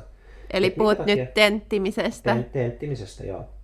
Et minkä takia tämä prosessi ei ole sellainen, että kun ihminen lukee sitä kirjaa, niin sen ei tarvitse olla epätietoinen siitä, että mitä se osaa ja mitä se ei osaa, vaan että se prosessi voisi olla mukana siinä. Että se voi niinku tehdä just sellaisia välitarkistuksia, että silloin niinku varsinkin nyt näin niin kuin tietotekniikan tultua mukaan opiskeluun, niin olisi semmoisia välikyselyitä, että osaatko tämän ja tämän. Ja tosi monissa oppikirjoissahan on niin kuin kappaleen lopussa, varsinkin jossain biologian alalla, mitä muistan, niin siellä on niitä, että sellaisia pieniä aihekysymyksiä, että hallitseeko ihminen sen. Niin joo, ne on ihan jees, mutta sit se kuitenkin jää niin kuin sen opiskelijan vastuulle, että se lukee sen kirjan ja sitten se katsoo ne aihekysymykset itse, mutta voihan sitä niin kuin tehdä vähän dynaamisemmaksi ja enemmän vuorovaikutukseen perustuvaksi tietotekniikan kautta. Että tota, Mut oik- niin kuin, hmm? oikeasti, jos me mietitään mitä tenttimisellä, että mikä on se taito, mitä hyvin tenttimiseltä ihmiseltä vaaditaan, ei oikeastaan ole ne tentittävät asiat, vaan se on metakognitio, siis mm. sen tietäminen, mitä on sisäistänyt ja oppinut, ja sen tiedostaminen, mitä muistaa. Että mm. tavallaan niillä tentittävillä asioilla ei ole mitään väliä, vaan siinä ne ihmiset menestyy, joilla on niin kuin kehittynyt metakognitio. mm. Joo, ja siis mä muistan tuon kirjasuomen kehityskurssin, mikä mulla oli yliopistossa tosi pitkään. Niin mä varmaan, se on, se on perusopintojen kurssi, mutta mulle oli jotenkin hämärää se, että mitä siinä pitäisi osata. Et mä luin sen kirjan, ja se kirja oli tosi helppolukusta tekstiä. Se nimi on Kirja Suomen kehitys, jos joku haluaa vilkaista. Ei siinä ole mitään semmoista, mitä ö, itse henkilökohtaisesti olen mielestäni lukenut aika haastaviakin kirjoja, niin se oli mun mielestä aika helppo. Ja siksi mä olin aina yllättynyt siitä, että mä en päässyt sitten tentistä läpi. Että mä jotenkin niin kuin metakognition tasolla, niin mä enemmänkin sisäistin kirjasuomen kehityksen niin kuin käsitteenä semmoisena, että mitä tapahtui, kun kirjasuome kehittyy, ja mä luulin, että sitä pitää opiskella. Ja jotenkin aina siihen, niin kuin, se, se pystyy tenttimään vain niin kerran vuodessa. Mä en ymmärrä, mikä siinäkin oli, että, se pitää, että pitää lukea se kirja ja sitten on sen tentin aikaan kerran vuodessa. Okei, okay. pointtini. Siinä siis kirja, tentissä... kirja Suomen kehityksestä vai kirja, kirja, kirja, kirja, kirja Suomen kehityksestä? Sano kirja vielä kerran, motherfucker. No kuitenkin, se oli vitsi, se, se oli Pulp Fictionista. Tota, ähm, niin siis pointsini on tämä. Se oli kirja Suomen kehitys, ja siinä oli joitain esimerkkejä siitä, että miten, minkälaista tekstiä oli kirja Suomessa ennen ja sittemmin. Mutta siinä puhuttiin hirveän pitkät pätkät, eli siis se valtaosa sitä kirjasta kuvasi näitä ihmisiä ja tyylejä ja kaikkea. Joten mä sitten niin kuin metakognition tasolla niin kuin sisäistin sen kirjan sisällön. Mutta se mitä siinä tentissä oli, niin se oli enemmänkin semmoista niin kuin yksityiskohtiin menevää semmoista niin kuin esimerkkien tunnistamista ja määrittelyä ja kuvaamista. Ja se ei vaan niin kuin käynyt mulle järkeä, että mä aina uudestaan luin sen kirjan ja mä sisäistin sen kirjan niin kuin kokonaisuutena. Ja sitten sen tentin kysymykset olikin niistä, mitkä käsitti ehkä niin kuin yhden kahdeskymmenes osan sen kirjan sisällöstä, niistä esimerkkeistä, mitä oli niin kuin siellä täällä välillä. Eli tavallaan se oppimateriaali oli se kirja, mutta mm. sitten se oppimateriaalin testaus ei vastannut sitä kirjaa sisällöllisesti. Ei, se oli niin kuin hyvin pieni osa siitä kirjasta. Ja nyt jälkikäteen ajatellen, niin musta vaan tuntuu, että se, se tentti ja se tenttimateriaali ei kohdannut. Ainakaan mulla se ei kohdannut. Mä ymmärsin, että se oli aika monelle helppo ihan siksi, koska ne oli niin kuin sille, mulla oli pikkasen semmoista, että tämä aihe ei kiinnosta mua. Niin sen takia mä en niin kuin bongannut sitä omaa virhettäni, että se tentti ja tenttimateriaali oli laadittu vähän niin kuin ristiin. Mutta kaikki muut, Joo. ketkä huomasi sen, että ne kävi, tosi monet uusi sen. Ja kun ne uusi sen, niin mä, ne muisti sen, että ai niin joo, tässä tosiaan ei ole mitään merkitystä suurimmalla osalla tästä kirjasta, mutta tarvii vain ulkoa opetella nämä esimerkit täältä. Mutta mä en niin kuin saanut kiinni siitä ajoissa. surullista, ettei kouluttaja sitten sanonut, että tämä tentti on sitten laadittu tällä ja tällä logiikalla, että kun luette tenttimateriaalia, niin kiinnittäkää huomio tällaisiin mm. yksityiskohtiin. Joo, joo. Ja sitten esimerkiksi se kirjahan oli hyvin pitkälti vähän niin kuin semmoista ylimääräistä tietoa, että jos aihe kiinnostaa, niin siinä kirjassa on paljon anekdootteja ja juttuja siitä kirjasuomen kehityksestä. Mutta periaatteessa niin se oli sen kurssin kannalta ihan turha kirja, vaikka se käsitteli aihetta, mutta jos sen kurssin pointti on päästä läpi tentistä, että se on oikeasti niin kuin läpi tai ei, niin se kirja oli ihan oikeastaan turha. Mä olisin voinut repiä sieltä niin kuin 10 sivua siitä 150 sivun kirjasta pois, lukea niitä sivuja ja sitten mä olisin päässyt sitten tentistä. Niin se on niin kuin, tämä on semmoinen absurdi, että se mitä opitaan ja mitä testataan ei vaan kohtaa. Ja Joo. Sitä voi olla muualla paljon enemmän vielä, mutta toi oli niin kuin mulle kaikkein selkeä esimerkki. Lähinnä, koska mä olin siinä paska. Joo, mä, mä kerroinkin tuossa jo, että kun me puhuttiin siitä, että tässä systeemissä olisi absurdia antaa kaikille vaan vitonen, että se olisi niinku osa sen opettajan työtä, hyvin hoidettua työtä, että kaikki on oppinut kaikki kurssin vaadittavat tiedot ja taidot, ja kaikki saisi vitosen, että se olisi vähän absurdia, mutta mikä sitten on vaihtoehto, että meillä on tuossa aikuiskouluttajan pedagogisissa opinnoissa vaan hyväksytty, hylätty. Mm-hmm. Niin. Sä oot, sä oot joko ihan paska tai sit sä oot tosi hyvä. Niin, eikö se olisi hienoa, että kaikki olisi hyviä? Mutta tavallaan, mitä tuosta sun ohjaamisesta tulee mieleen, niin se, se justin, tota, sulla on se käsikirjoitus. Mm. Että mitä, mikä on se tavoite? Niin pitäisikö sun mielestä niin kun kurssien suunnittelijoiden, luennoitsijoiden tai muiden lehtoreiden niin kun kirjoittaa tavallaan käsikirjoitus siitä, että mikä, se, mikä on se lopputulos? Joo, joo. Se, mun mielestä toi käy järkeen, koska mulle tulee mieleen Marlon Brando. Mä nyt taas vähän avaan aluksi. Eli se, mitä käsikirjoitus tekee, on, että se kertoo tarinan. Ja sitten tota, mun pitää estää, no mörkö menee näköjään tuonne laatikon päälle. Tää saa olla mukana jaksossa, koska jos ei se hirveästi melua, niin se on ihan hauska. Niin, olin sanomassa Marlon Brandosta. Että ihmiset rakasti sitä näyttelijänä. Se oli tosi filmaattinen, tiedät varmaan sen tyypin. Se mm-hmm. oli tota Apocalypse Nowssa ja sitten se oli Teräsmiehessä ja sitten se oli miljoonassa elokuvassa nuorempana, mitä mä en niin hyvin muista, mutta mä kuitenkin tiedän, ah, ne kummiset hyvänen aika. Joka tapauksessa, mutta se oli tyyppi, ketä ei hirveästi kiinnostanut niin vuorosanat. Että se niin kuin luki, se, luki niitä kyllä. Ja sitten se niin kuin pisti sen kässärin silleen pois kädestä ja sitten se meni kuvauspaikalle ja oli silleen, että no niin, nyt mä oon tässä Marlon Brandona. Ja ihmiset halus palkata ja siitä maksettiin paljon, että se on siellä. Mutta tota, ihmiset myöskin ymmärsivät sen, että millä tavalla se eroaa normaalista näyttelijästä. Et samalla viisi meillä voi olla niinku asiantuntijoita ja osaajia, niin ketkä ei niin keskity siihen tekstiin. Ja se, että se lopputulos on hyvä, eli siis me halutaan, kun me tehdään elokuvaa, jos, meillä, jos me palkataan Marlon Brando, me, niin tota, Palkataan. Me, no, ei, ei me palkata, mutta tota, oletaan, että me palkataan joku tyyppi siksi, että minkälainen se on.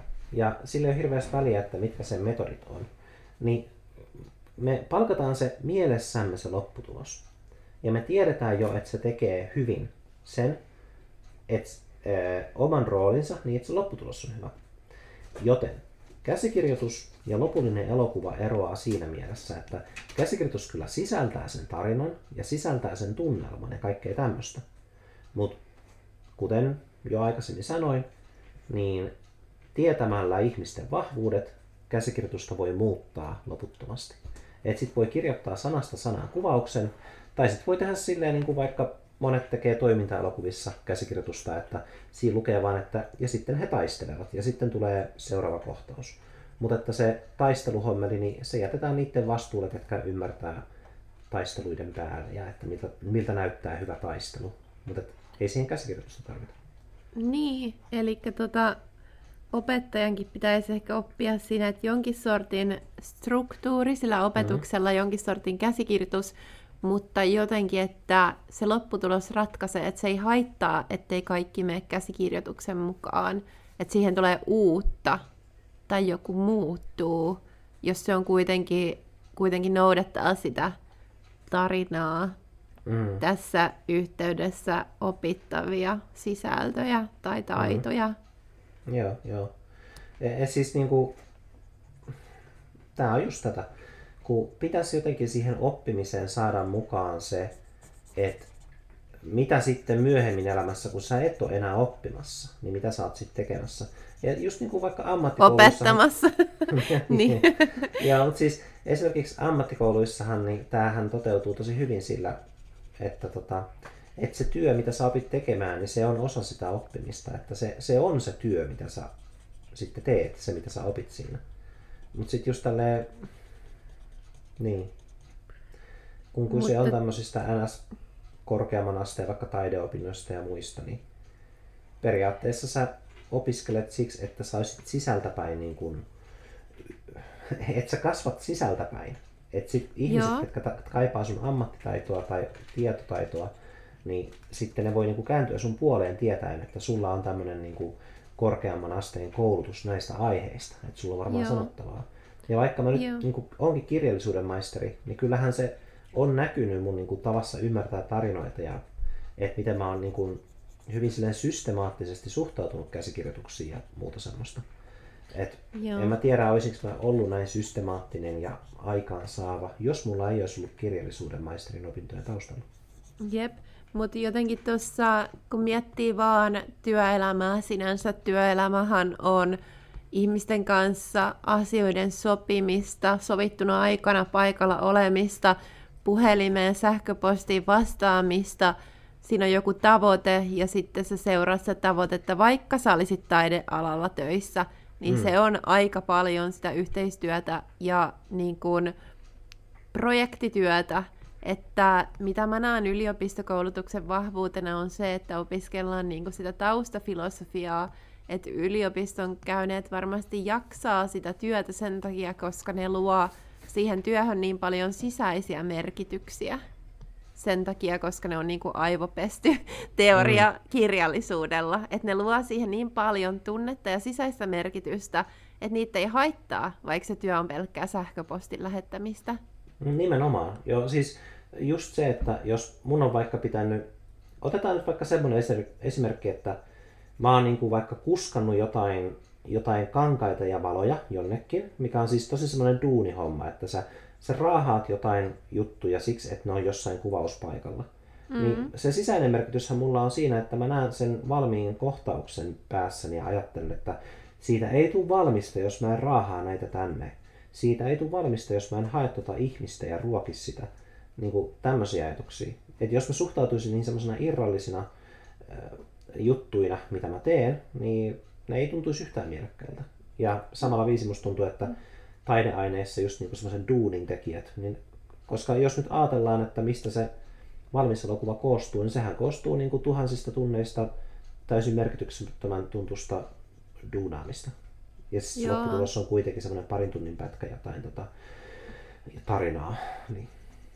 Joo, mutta tavallaan niin kuin mitä mä hain tuossa, että niin kuin, vaikka yliopisto ei nyt suoraan niin kuin anna minkään työn taitoja, paitsi mm. nyt tietysti kirjoittamisen ja pak, niin kuin paksujen kirjojen lukemisen taidon ja oleellisen sieltä löytämisen taidon, niin, niin kuin jo jossain tuota työleireillä Neuvostoliitossa on huomattu se, että jos ihmiseltä eristää merkityksen, että jos pistetään vaan kaivamaan kuoppaa ilman merkitystä ja sitten se kuoppa täytetään saman tien, niin se on niin kuin ihmisen psyykkisen terveydelle niin kuin pahinta, mitä voidaan tehdä niin kuin tyyliin sama kuin eristettäisiin yhteisöstä kokonaan, mutta niin kuin mm. se, että merkitys eristetään työstä, niin tavallaan y- luulisi, että yliopistoihmiset on sitten, jos ne saisikin vähän ns. Työ, työ, työn oloista työtä, että kantelee taidepaikalle raskaita esineitä, niin mm. sitten kun se merkitys on tullut sieltä yliopistosta, niin sitten se kantaa hyvin pitkälle. Joo, ja siis toi oli muuten aika hyvä, hyvä ajatus toi. Esimerkiksi jos ajatellaan nyt vaikka Jyväskylän Holvia taidemuseota, niin siellähän on varmaan vähän väliä kaikenlaista sellaista duunia, mitä tekee joku semmoinen, just niin kuin mikä isännöitsijän tyyppi, joku semmoinen museo, tota, siis, tota, siis ää, mikä se on? Talkkari? Mus, ei se ole museotalkkari, vaan siis se on toi... Stalkkari, museostalkkari. Ei kun siis museomestari. Museomestari, joo. joo. Mutta sehän on siis tosi niin kuin, sehän on tämmöinen arvostettu työ ja muuta. Mutta se mitä sä sanoit, että raahaa jotain tauluja, niin se olisi kyllä tosi hyvää semmoista, tiedätkö, opiskelun ohessa tehtävää, että, että joutuu menemään jonnekin ja olemaan konkreettisesti tekemisissä jonkun vaikka tilan kanssa, tai pesee jonkun seinän tai harjaa jotkut rappuset, niin sitten niinku tulee semmoinen fiilis siitä, että on niinku läsnä siellä paikassa, missä sitä taidetta on. Mutta siis myös muita on, niinku, että assistenttina jollein maalarille, assistenttina jollekin, jollekin tiedätkö Taidemaalarille, ei siis talojen maalarille. Kuvanveistäjä. Mä olin hakemassa sanaa kuvanveistäjä. mutta, mutta Paavo, ja? oliko sulla joku pointti tähän?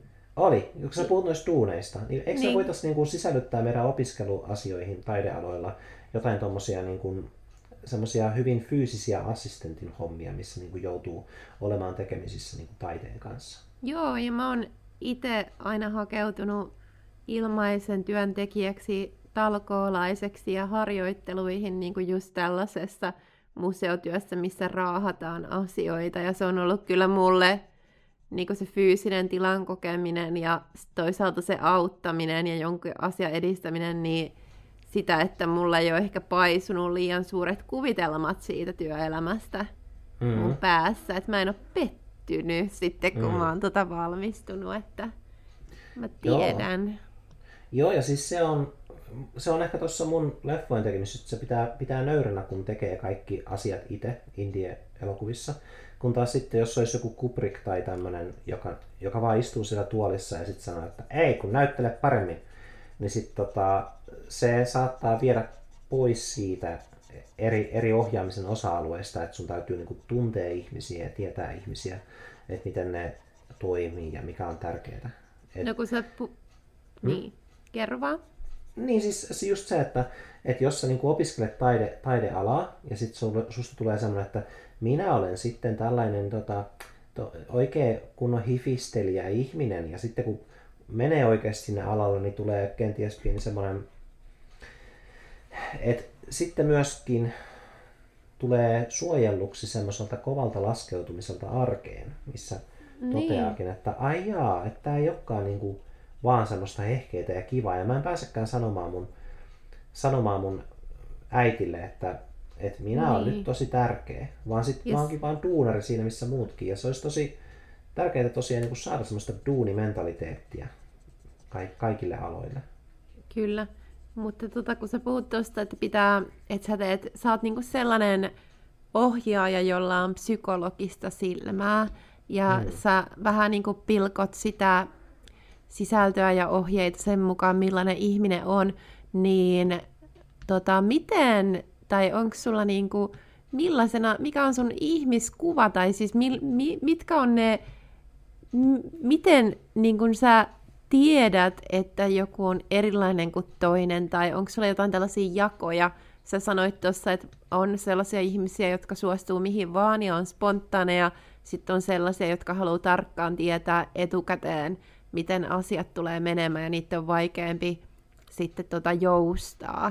Mm. Niin nämä on ainakin kaksi sellaista jakoa, mitä sä mainitsit, mutta onko vielä lisää tällaisia jakoja, mitä mä voisin kans sun kokemuksesta niin hyödyntää, kun mä jaan ihmisiä, kuulostaa pahalta, mutta kun mm. mä tyypittelen ihmisiä niin kuin se, vähän sen mukaan, että mitä materiaaleja mä voisin ehdottaa heille, niin onko sulla mitään tällaisia omia jakoja, mitä sä oot niinku kokemuksen kautta huomannut ihmisistä?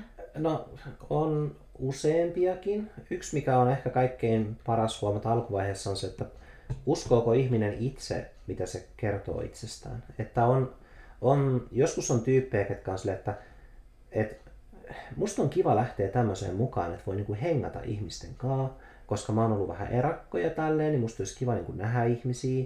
Ja sitten kun tota, ne on ollut ihmisten kanssa ja on ollut semmoinen olo, että oh, tuo ihminen varmaan siis haluaa muuttua, koska se on ollut erakko, niin sitten huomaakin, että se myöskin niin kuin taas väsyy, että sitä ei kannata ottaa mukaan just niin kuin vaikka ryhmätyöskentelyyn.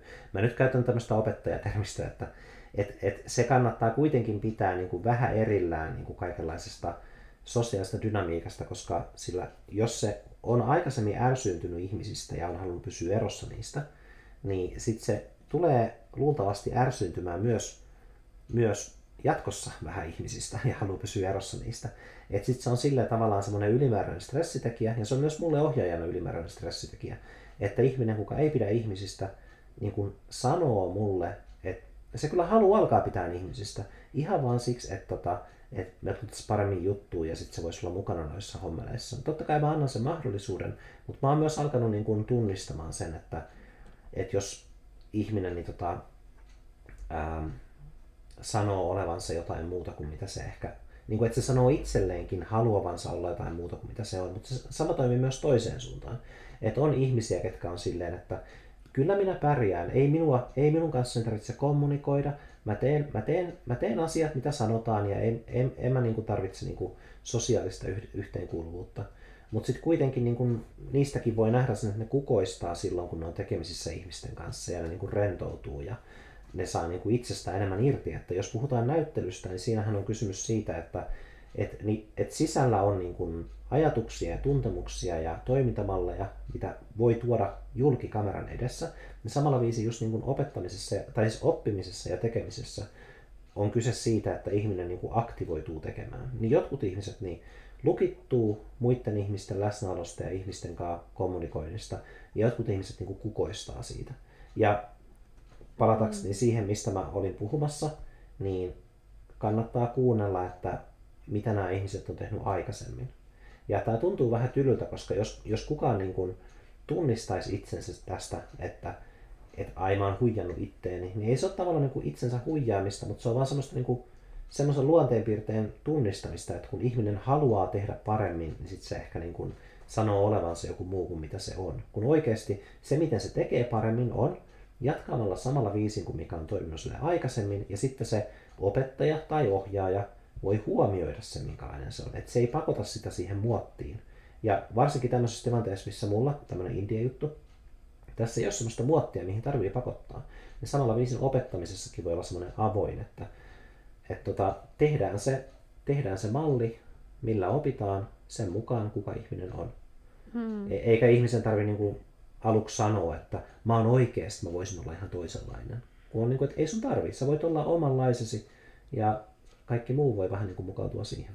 Tuo varmaan sen koko ihmiselämän, ihmisyyden läpäisevä asia, että on se toive minä tai se ideaali minä, joka haluaisi olla, mutta sitten tavallaan on vaan se, mikä on. Ja mm. ihmiset energisoi, energisoituu eri asioista. Ja just kun sä puhuit tuosta, että oppiminen on aktivoi, aktivoitumista.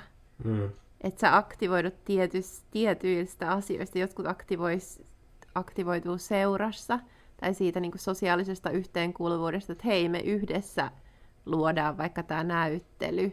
Mm. Ja jotkut sitten aktivoituu, mistä nyt ikinä aktivoituukaan, mutta jakaisitko tämän, tämän havainnon niin introvertti-extrovertti skaalalle vai onko sulla mm. joku oma nimi tälle?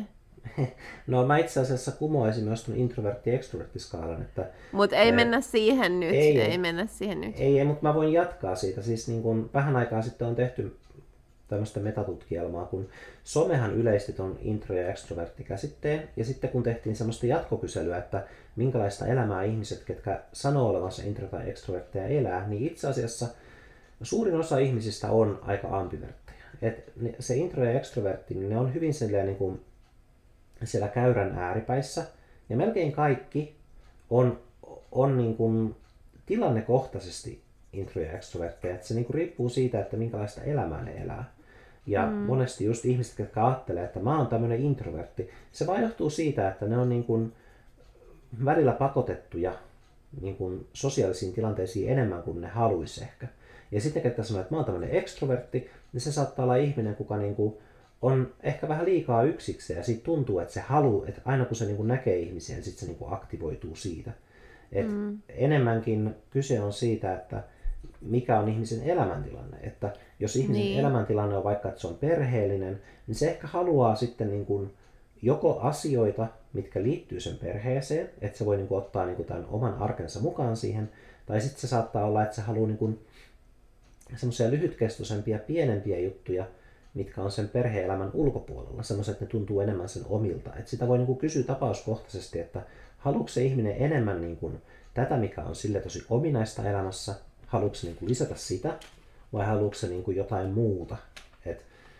Tämä on niin kuin se, ehkä minkä mä liittäisin tähän intro Toi on tosi hyvä, toi on Carl, Carl Jungin käsite ihan alkujen, toi introvertti, extrovertti. Mutta tosiaan nyt kun mä mietin itsekin sitä, niin sehän on, miten sä sanoitkin, että silloin kun joku pakottaa mut mm. tilanteeseen, mm. jossa mä en halua sillä hetkellä olla ja siihen liittyy sosiaalisia kanssakäymisiä, niin mä oon introvertti yhtäkkiä, ihan niin kuin vastustan mm. sosiaalisuutta. Mutta ehkä mä koen olevani ekstrovertti sen takia, kun mä oon aina saanut valita sen tilanteen, mihin mä mm. meen. Mutta enhän mä jaksaisi olla ekstrovertti, jos mun pitäisi tavata vaikka lääkäreiden porukka. Mm. Niin kuin, että silloin mä olisin, niin kuin, että tämä ei tue mun tämänhetkistä identiteettiä. Et, jo. Niin. Joo, siis sun, sun luonteesta saa, saa semmoisen kuvan, että sä oot tosi ekstrovertti, mutta sitten mitä mä tunnen sua, niin sä oot myös halunnut viettää joskus aikaa yksin, että sä oot vähän väsynyt ihmisiä ja mä haluan, että sä haluat niin kuin mennä kotiin niin kuin, vähän tekee jotain omia juttuja vaan. Kun taas mulla, Joo.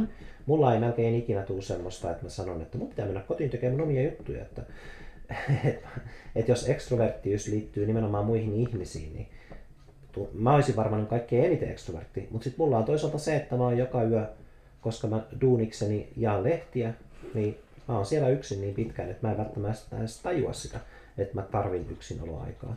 Et se on vaan, että mun elämäntilanne on päätynyt siihen, että mä saan sen yksinolon mun työstä.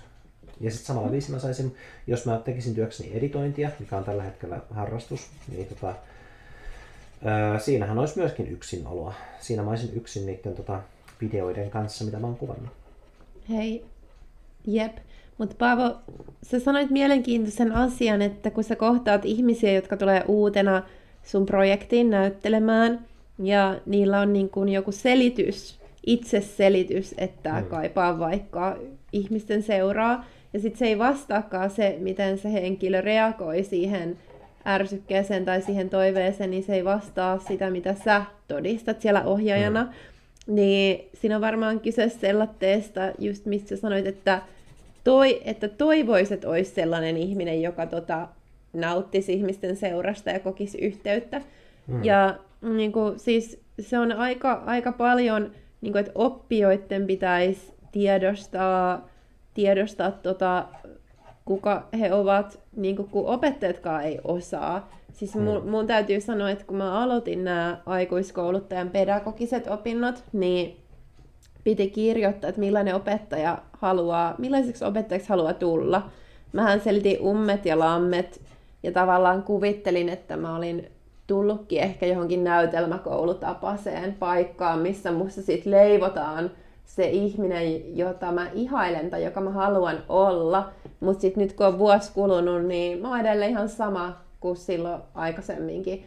Ja ehkä tullut siihen tulokseen, että niin kuin hyväksyy sit sen, että on semmoinen kuin on, vaikka se ei nyt niin kuin olekaan niin, kuin niin, niin karismaattinen mm. sellainen kuultiin johtaja, mikä oli aluksi tavoitteena.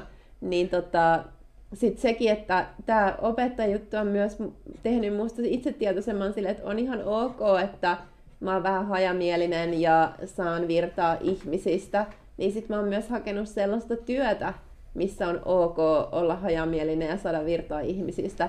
Ja musta tuntuu, että mulla on sen takia aika hyvät mahikset siihen yhteen työhön, mutta sitä ennen mä hain sellaisia töitä, että mun pitäisi niin kuin jotenkin sit ekana työpäivänä olla vähän toisenlainen, mitä mä mm-hmm. oon. Että Joo. tavallaan silloin ne mun ö, mahdollisuudetkin saada se työ on niinku huonommat. Mm, joo, siis mä just hain tuossa äsken töitä tosiaan, sen takia mä aloitettiinkin vähän myöhemmin, kun mä tein työhakemuksen. Niin, ää, mä en tosiaankaan millään tavalla siinä työhakemuksessa enkä omassa päässänikään ajatellut, että kun aloitan tämän työn, niin sitten minä teen näin ja näin ja olen sitten sellainen ja sellainen. Pukeudun jakkupukuun ja alan käyttää helmikorvakoruja ja tunnen en, en käytä, en lain. Käytä ja yhtäkkiä tunnen lain. Puhutaanko me samasta ilmiöstä? Mulle ei edes ole yhtään jakkupukua.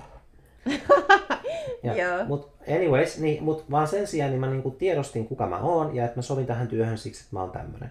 Ja t- sillä se on. Niin kuin, että mä oon jo valmiiksi se, kuka voi tehdä tätä työtä. Ja tosi usein, kun ihmiset alkaa johonkin uuteen, niin ne ajattaa, jos niillä on niin kuin joku haavekuva elämästään, että mitä ne haluaa tehdä, niillä on niin kuin haavekuva itsestään erilaisena ihmisenä. Mutta siis ihmiset joo kyllä muuttuu, mutta yleensä tosi hitaasti ja vähän niin kuin ilman, että ne edes tajuaa sitä itse. Niin tota, että ne voi niin kuin vaikuttaa siihen kovinkaan tietoisesti. Niin sen takia niin kannattaa aina ajatella just niin kuin hyväksyä se, että minkälainen on. Esimerkiksi jos mä, mä en voisi alkaa opiskelemaan jotain aloja ihan siksi, koska ne vaan ei kiinnosta mua ja mä en ole, mä en ole tottunut tekemään semmoista työskentelyä. Ja sen takia mä en aloita niihin. Ja se on tosi hyvä niin kuin tiedostaa, että ää, se ei sovi itselle, mutta sitten olisi kyllä hyvä, jos eri oppiaineissa ja eri, eri aloilla, minne, minne kyllä niin kuin on varmasti tervetulleita erilaiset ihmiset, että niin kuin mukauttaisi niitä oppimisen metodeja sopimaan useammanlaisiin ihmisiin. Ihan siksi, Joo, että sit ihminen, joka vaikka kiinnostaa, mua voisi kiinnostaa vaikka joku biologian alue, mutta sitten mä haluaisin niin kuin mukaan sinne sillä tavalla, että mä vähän niin kuin oppisin tekemällä, koska tosi monet ammattilaiset on oppinut tekemällä. Et mitä mä oon kuunnellut Joo. podcasteja ja kirjoja ja esimerkiksi tämä yksi, yksi leikkaaja, kenen kirjaa mä nyt kuuntelen, se leikkasi Star Warsin ja monta muuta hyvää leffaa. Öö, niin, niin, siis sen ekan Star Warsin. Niin sekin niin kuin, oppi tekemällä ja melkein aina kun on kuunnellut jonkun semmoisen ammattilaisen hyvän, hyvän tekijän tarinan, niin on kuullut sen, että se teki jotain niin kuin paskaa, ja sitten siitä tuli parempi siinä, ja sitten se teki jotain hyvää. Et se ei ollut silleen, että se meni leikkauskouluun ja se opet, opetteli sen alueen. Kyllä se niin kuin jonkun kurssin kävi. Mä nyt en halua liikaa puhua tästä leikkaajasta, mutta se oli vaan niin, kuin niin hyvä esimerkki siitä, että, Mut... että se ei opiskellut ja ollut sitten Star Warsin leikkaaja, vaan se leikkasi yeah. ja oli sitten Star Warsin leikkaaja. Tulee ihan ensimmäisenä mieleen, että tietyt tietyt persoonallisuustyypit helposti liitetään tiettyihin ammattiryhmiin.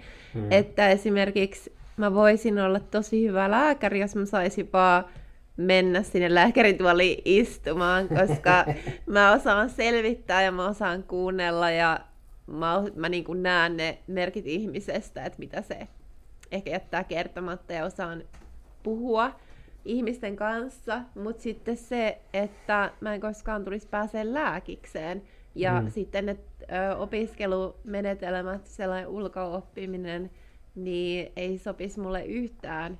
Mutta mua kyllä kiinnostaisi ratkaista kaikkien terveyspulmia. Mm.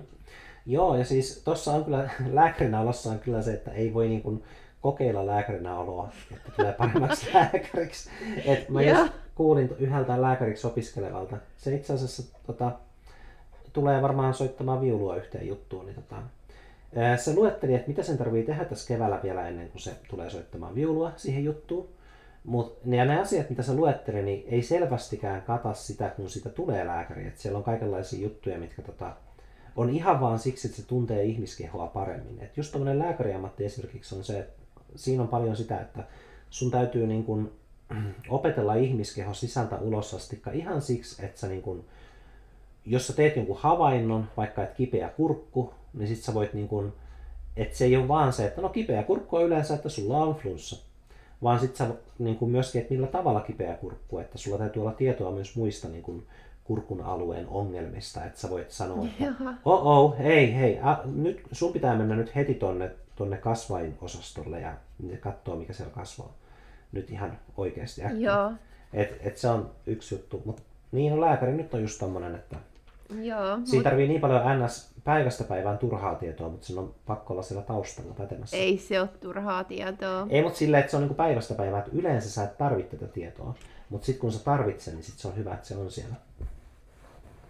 Mua, mua kiinnostaa erityisesti toi, kun sä sanoit, että oppiminen, niin kun, oppiminen on niin aktiivista toimintaa. Että sä kuvasit sitä hyvin, kun sä sanoit, että että miten ihmiset aktivoituu.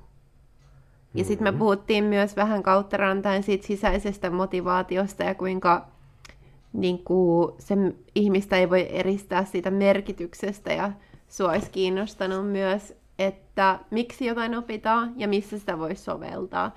Mutta niin kuin toi aktivoi, aktivoitua, niin mitä jos oppimissanan korvaisi sanalla aktivoitua, niin olisiko se tulo, lopputulos kuitenkin se, että me opitaan? Joo, jos me ollaan aktivoitumassa oppimiseen, niin ehkä, ehkä siihen voisi keksiä jonkun muunkin vielä, jos niin kuin, että osallistu. Osallistuvuus on yksi, mutta sitten siinä on jotenkin semmoinen niin hoivaava puoli tuossa termissä osallistuvuus, koska ajatellaan, että ihmiset ei ole osallistuvia ja valmiiksi, niitä pitää auttaa siihen. Mutta siitähän me ollaan tässä puhuttu, että miten ihmiset, ketkä ei oikein niin kuin ihmiset, joilla on erilaiset taidot kuin mitä se kurssi tai oppiaine vaatii, niin sitten miten ne saa osallistumaan. Tai siis mulla on ollut nuorempana oppimisvaikeuksia, mm. ja mä ajattelin, niin kuin, se oppiminen sanana niin kuin, hämää mua liikaa. Et esimerkiksi kielen opiskelu Suomessa on saas porrastettua, että osaa sanoa hyvää päivää ensin ja sitten kellonajat ja niin edespäin. Mm. Mutta jos mulla olisi sanottu heti, että niin kun, puhu ruotsia, kirjoita ruotsia, kuuntele ruotsia, niin ei mitään ongelmaa. Mutta kun mm. mulle sanotaan, että mä annan nyt sulle yhden pienen sanan ruotsia, ja sun pitää just se oppia. Mutta jos Joo. menet Ruotsiin, niin sit sulle joku puhuu ihan muuta, eikä mm. ne ole just ne, että se olisi vasta tasolla seitsemän. Et nyt mä, mä rakastan kielen oppimista, kun mä en ole enää koulussa, koska mm. mä voin niin kuin oikeasti vaan lukea, kirjoittaa ja puhua ruotsia ja kuunnella ruotsia, että mun ei tarvi niin kuin mennä joka vuosi niin kuin ki- kitumaan. Ja... Mm.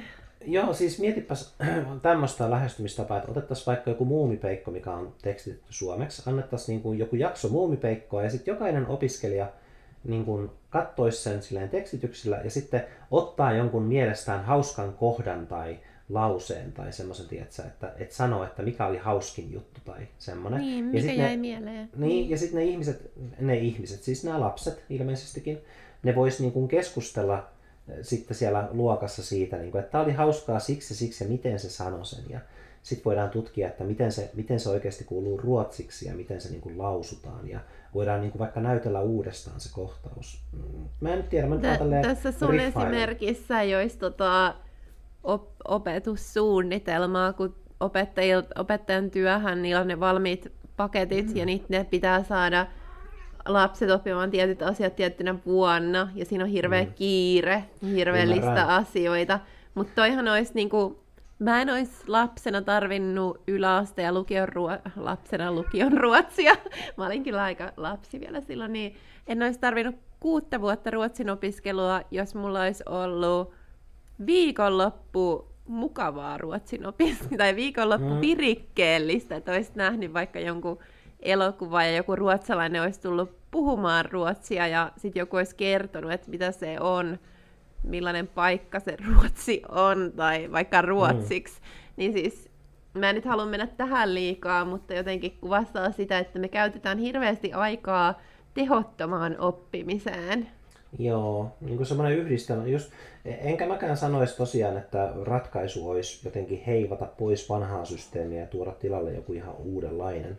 Ja kaik, että se olisi semmoinen tosi vaarallinen kokeilu, vaan niin kuin, että, että hivuttaa sitä, että ottaa, vaihtaa jonkun semmoisen, mikä ei toimi, johonkin semmoiseen niin kokeellisempaan. Just, että jättää pois jonkun semmoisen, mikä tuntuu, että se aina vaan takkuaa lapsilla vaikka, taikka missä, mistä nyt koulutusasteesta puhutaankaan. Niin kuin, että vähentää sitä, mikä takkuaa, ja kokeilee, korvaa sen jollakin semmoisella kokeellisella. Ja Mutta pidätkö sitä vähän outona ajatuksena, että meidän yhteiskunnassa kaikilla lapsilla on yhä enemmän oppimisvaikeuksia, mutta yhtään opettajalla ei ole opettamisvaikeutta?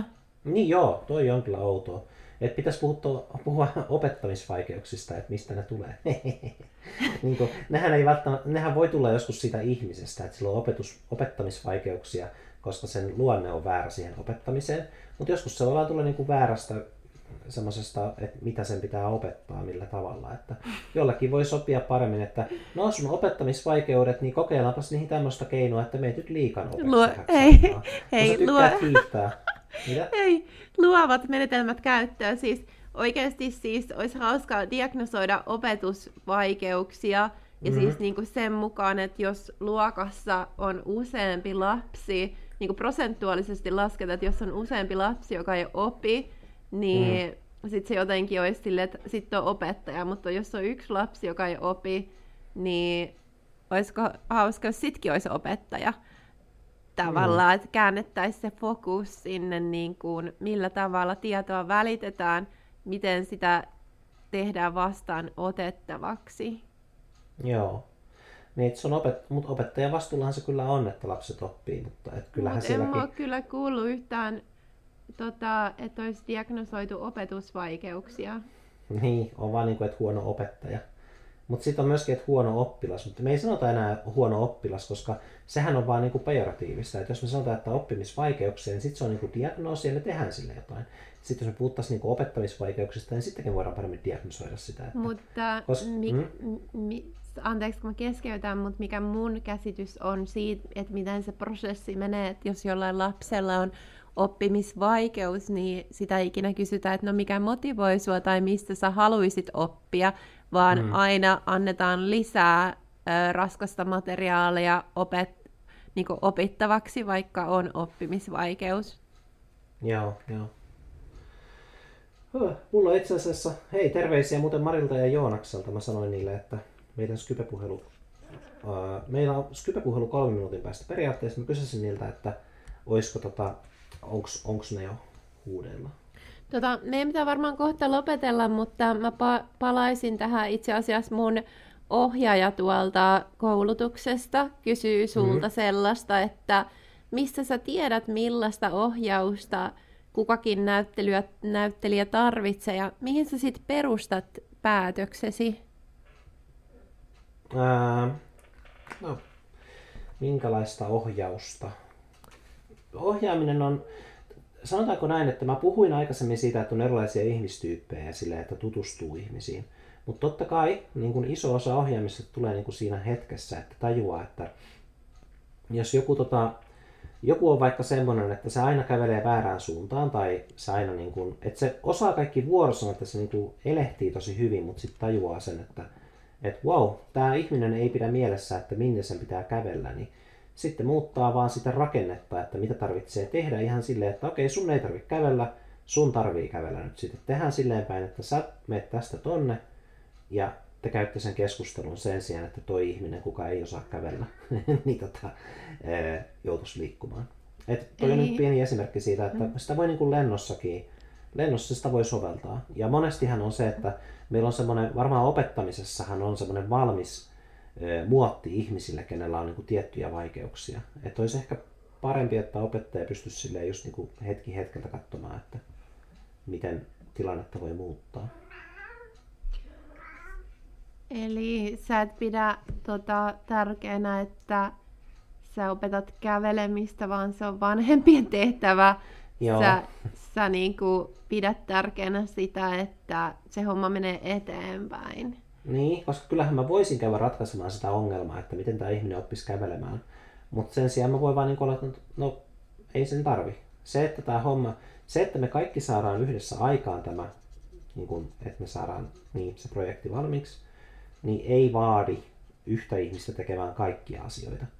Et muut ihmiset voi tehdä enemmän asioita. Ja totta kai opettamisessa niin kuin, tärkeintä on se, että ne ihmiset sitten oppii ne jutut, niin voi vaan olla, että no, sun ei sitten tarvitse tehdä tätä. Ja se on ehkä vähän niin kuin semmoinen, just mistä se epäreiluus tulee, että kaikkien ei tarvitse osata kaikkea ja silti kaikki niin kuin tekee yhtä paljon töitä. Että voihan se sitten olla, että sitten joku toisen ei tarvitse taas osata jotain muuta. Että... Joo. Tota, mitä sä sitten tota, ajattelet, että opettaja voisi oppia sulta ohjaajana? Ää, no, jos jotain, niin asiat, mistä me puhuttiin tuossa aikaisemmin ja tuota, öö, niin, tuntuuko susta, että nuo asiat, mistä me puhuttiin, niin sä, sä tunnuit pitävän niitä arvokkaina? Joo, tosi arvokkaina. Mutta mä mietin, että onko sulla itsellä tota, niinku semmoinen intuitio, että mitä sä ajattelit, ajattelet niinku nyt tälle yksinkertaistaen, että mitä voi hmm. opettaja oppia elokuvaohjaajalta? Pitäisikö vähän tarkentaa niin kuin, no, vaikka ihmisten kanssa toimimisesta? Tai... Opettaja voisi opettaja voisi artikuloida ö, sen, että mitä se haluaa. Sen sijaan, että olisi, olisi se tietomäärä, mikä pitää opiskella, mikä on aika selkeää, että joo, on hyvä osata nämä jutut, niin sitten opettaja voisi jotenkin artikloida jonkun arvonsa ja semmoisen niin näkemyksen elämästä, että miksi mä opetan tätä. Ja sitten kun te tuutte olemaan joskus työelämässä ja muuta, niin miten mä toivoisin teidän toimivan siellä. Että miksi, miksi tämä asia sijoittaa teidän tulevaisuuteen, että miten se konkreettisesti näkyy sitten teidän tulevaisuudessa. Että sehän se on se, mitä mä sanon, nyt mä toistan tämän eri sanoilla, että ohjaajanahan mä teen sitä siten, että mä sanon, että tässä on sitten tärkeintä, että kun sä sanot nämä asiat, niin sitten se sopii siihen, mitä on toisessa leikkauksessa. Ja niin kuin toisessa kohtaa elokuvaa. Tai sitten mä voin sanoa, että ei ole väliä, miten sä sanot nämä asiat, Tärkeintä on se, että ö, nämä asiat tapahtuvat.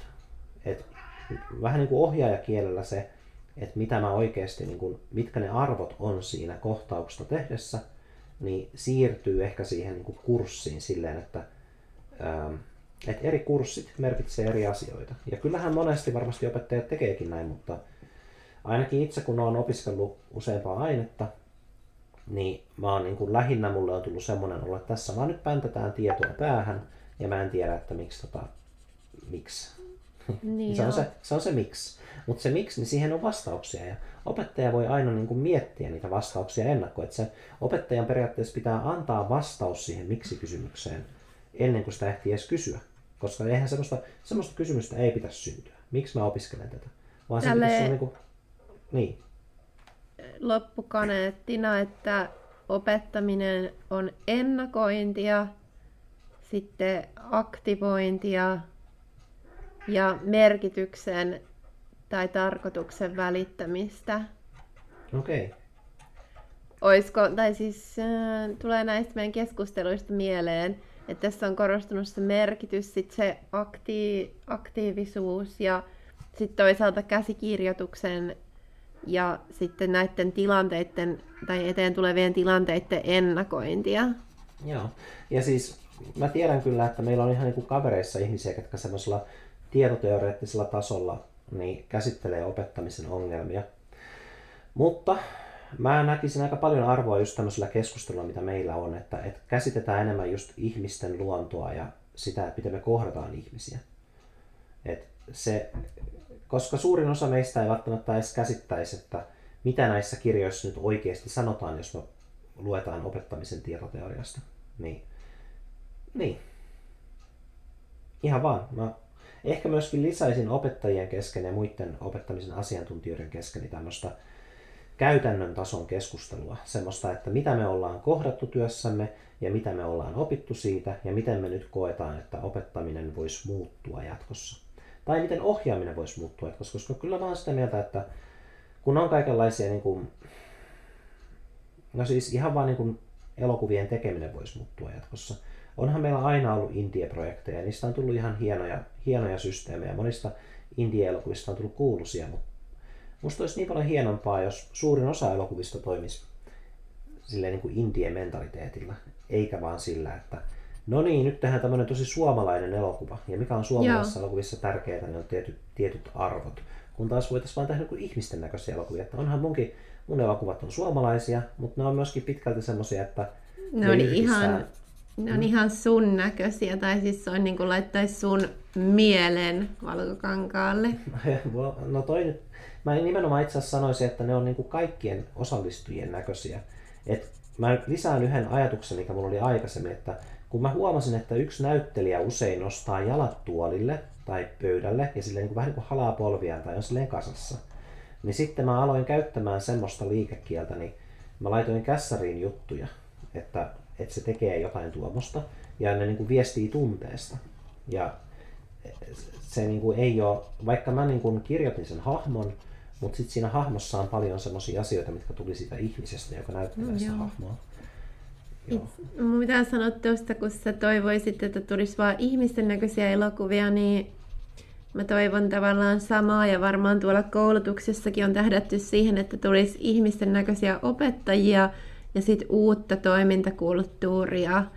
Että tavallaan, että me ei olla ope- opeteltu, että miten sopeudut, vaan kaikki on tosi, koko koulutus on pohjannut siihen, että koko ajan on mietitty sitä, että millaista toimintakulttuuria haluaa luoda ja millainen, tota, millaisen opettajan haluaisi Mm. Itse ja millaiseksi haluaisi itse tulla ja myös sitä oppimista ja muuta, mutta tota, että tavallaan mun mielestä kaikessa tarvittaisiin uutta toimintakulttuuria, kun varsinkin no, yliopistomaailma on aika hierarkinen ja osittain aika, siellä on niitä vanhoja, vanhoja toimintakulttuureja niin tosi va- vankassa, että se, että sa- tavallaan se sama ryhmä niin kuin ei kulje niin kuin yhdessä läpi yliopiston, että Mm. esimerkiksi ne lehtorit, ne ei niin kuin tunne niitä opiskelijoiden niin kuin, tota, niin kuin omia intressejä välttämättä tai omia vahvuuksia. Ja sen takia, kun ne, niitä ei tunneta, niin niitä ei osata myöskään tuke, niin kuin, tukea. Että tavallaan... Mm. Ja siinä on kyllä, että, eihän tietenkään ylimääräistä työtä haluta antaa muutenkin jo ehkä raskasta työtä tekeville opettajille, että se pitäisi ottaa osaksi tämä opiskelijoihin tutustuminen ja muu tämmöinen, niin se pitäisi olla osa sitä opettamista. Että just semmoinen niin immersio siihen oppimateriaaliin.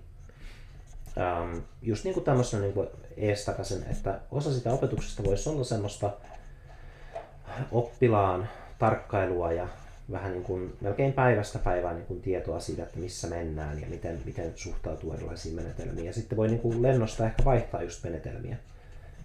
Et en mä nyt tietenkään halua, että opettamista liian sekavaa tulee, mutta kyllähän se, se on työtä, niin kyllä se nyt jonkin verran pitää pystyä panostamaan. Jep.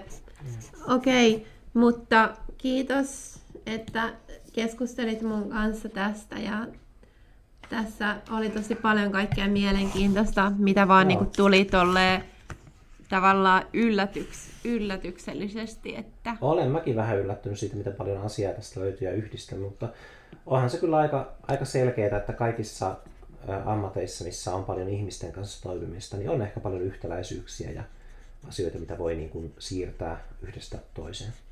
Joo, mutta nyt mun pitää tota mennä kävelylle. Okei, okay, pitää Ollut koko toisen. päivän sisällä. Joo. Mä jatkan sisälläoloa ja siirryn toiseen Skype-puheluun tässä ja alan laittaa varmaan ruokaa nälkäiselle vaimolle. Kiitos kun kuuntelit Paavon ja Saaran höpötystä opettamisesta ja ohjaamisesta. Tämä oli taas mielenkiintoista, eikö? Joo, oli. Mutta moi moi. Okei, okay, moikka.